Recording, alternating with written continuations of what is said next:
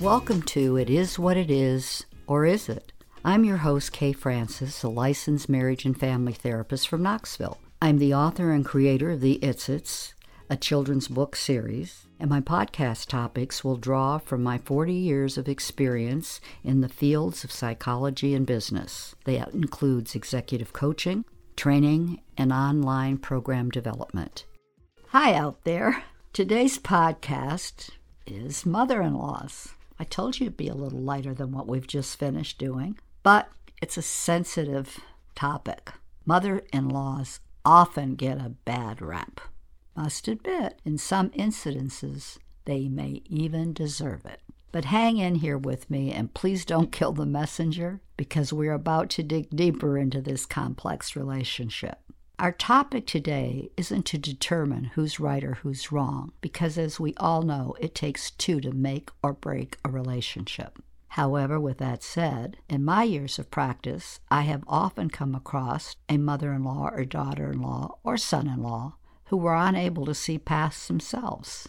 Their need to be right was more important than owning their own stuff and exploring what their negative actions or subtle comments or interesting looks were creating. For sure, it wasn't behavior that encouraged warmth and caring. I have also worked with mother-in-laws who were selfish and hell-bent on staying number one in their daughter or son's life. They thought nothing of walking into their homes and pretty much taking over. This lack of respect and sensitivity, as well as insight, leads to a tense relationship at best, and one that will definitely create resentment. Before we continue, you should know that I have a son and daughter, so therefore I am a mother-in-law. So that gives me some experience. I'm not speaking from a textbook. In fact, I never had a textbook or training that covered this relationship. For the most part, the subject was non-existent. I have had the good fortune to work with mother-in-laws who specifically seek counseling for the purpose of improving their relationship with their son or daughter-in-laws. They want to enjoy this relationship, or at the very least, develop a relationship that brings some pleasure to both and that is kind and respectful. Ah, when I get this type of client, I say to myself, now this is a woman sitting across from me willing to take an objective look at herself. Here is a woman who is here for the right reason. She's not just here to tell me what is wrong with her son or daughter-in-law. She's ready to look and see what may be wrong with her. Maybe she should go through the gym needs. For the past twenty-five years, my daughter-in-law and I have worked to develop and maintain a good and loving relationship. Notice I said we worked. It takes two willing people having the desire to compromise in order to make personal change and learn the art of adapting and accommodating to one another. And a perfect example of that, there are subjects that we don't discuss with each other because our viewpoints are so opposite. But I respect her for hers, and I believe she respects me for mine. So therefore, we know it's best we just don't go there. There's plenty of things to talk about that can make us laugh or that can make us cry or that just is interesting. You know, why debate what's not debatable? But I can't speak for my daughter-in-law. One of the first realizations I had as a mother-in-law was not to expect my daughter-in-law to have the same priorities or perceptions or beliefs as myself or to raise their children the same way I raised mine.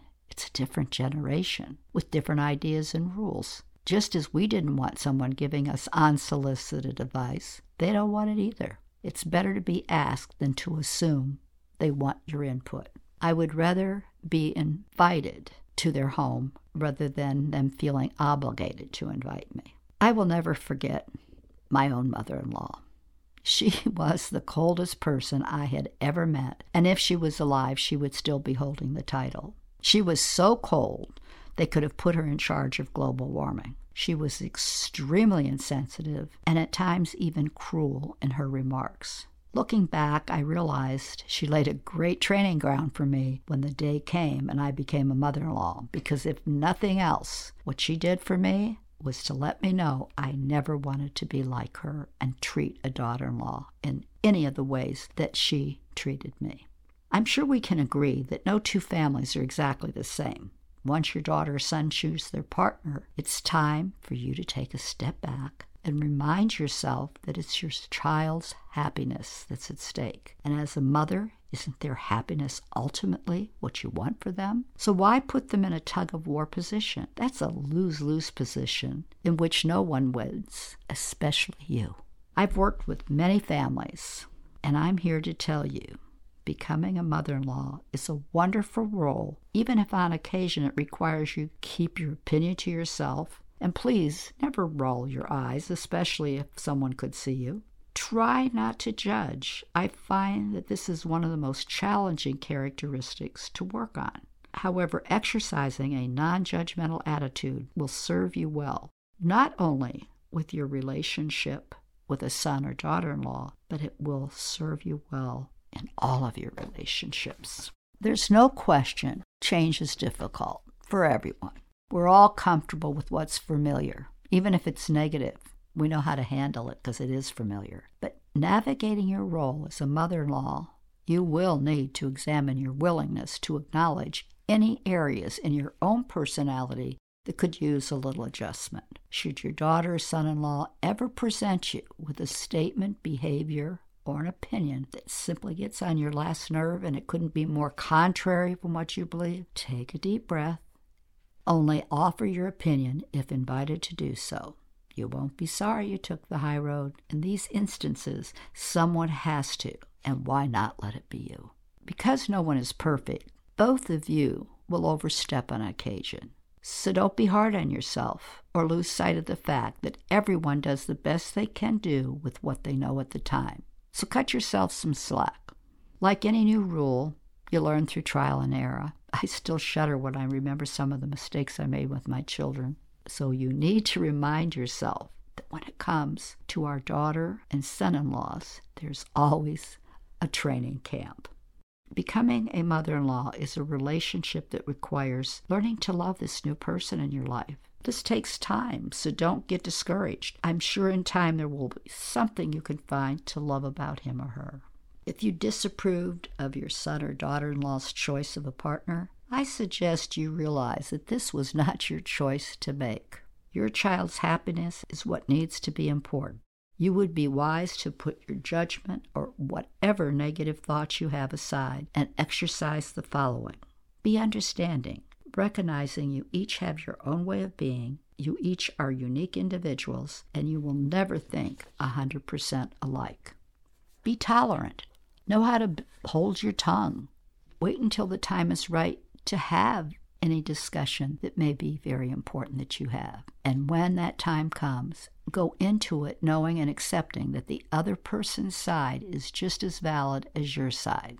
Really listen and don't become defensive or shut them down. Patience. Remember, you are both learning. Remember, training camp? Well, Rome wasn't built in a day, and neither is this complex relationship. Forgiveness. Forgiveness is not about letting the other person win. Forgiveness is about healing, letting go, putting whatever the issue is or was behind you and moving forward. Don't hold a grudge. Courage to be open and honest and willing to communicate your feelings, such as feeling unfairly treated, jealousy, anger, or any other negative feeling. Now, that's a scary thought, even opening the door to that discussion, but it can be done. It takes maturity, a little bit of a tough skin, and mutual respect. Boundaries. Setting boundaries is a topic in itself, and I do have one, so you can go back and check it out. So all I'm going to mention about boundaries is to say they're critical to developing positive and meaningful relationships. They're important to personal growth and individual respect for self and others. Because these six characteristics are learned behavior, with effort you can change or improve any or all of these characteristics if you choose to.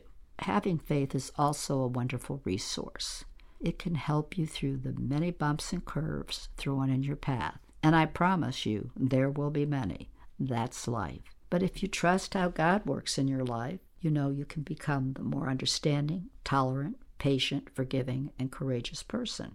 This relationship, although complex, is well worth the effort. You will grow as a person, challenge yourself in ways that you wouldn't have otherwise, but most of all, and the best part, is you will reap the benefits of having another person in your life to care about and enjoy. Our next podcast will be blended families. Now, this is really a worthwhile topic. I think all of the topics are worthwhile. That's why we choose them. But this one, there's so many blended families out there, and there's so many different things happening in those families on so many levels. I won't even go into it now because that would be another hour. So I'll save you that time and just let you know that I hope you join us next week. If you would like to submit a question or suggestion of a topic, you can email me at capital K, capital F, R is in red, A is in apple, and N is in Nancy, M is in Mary, A is in apple, the number one, at gmail dot com. And I'll do my best to answer as many questions as possible, and I'll also try to consider your topic.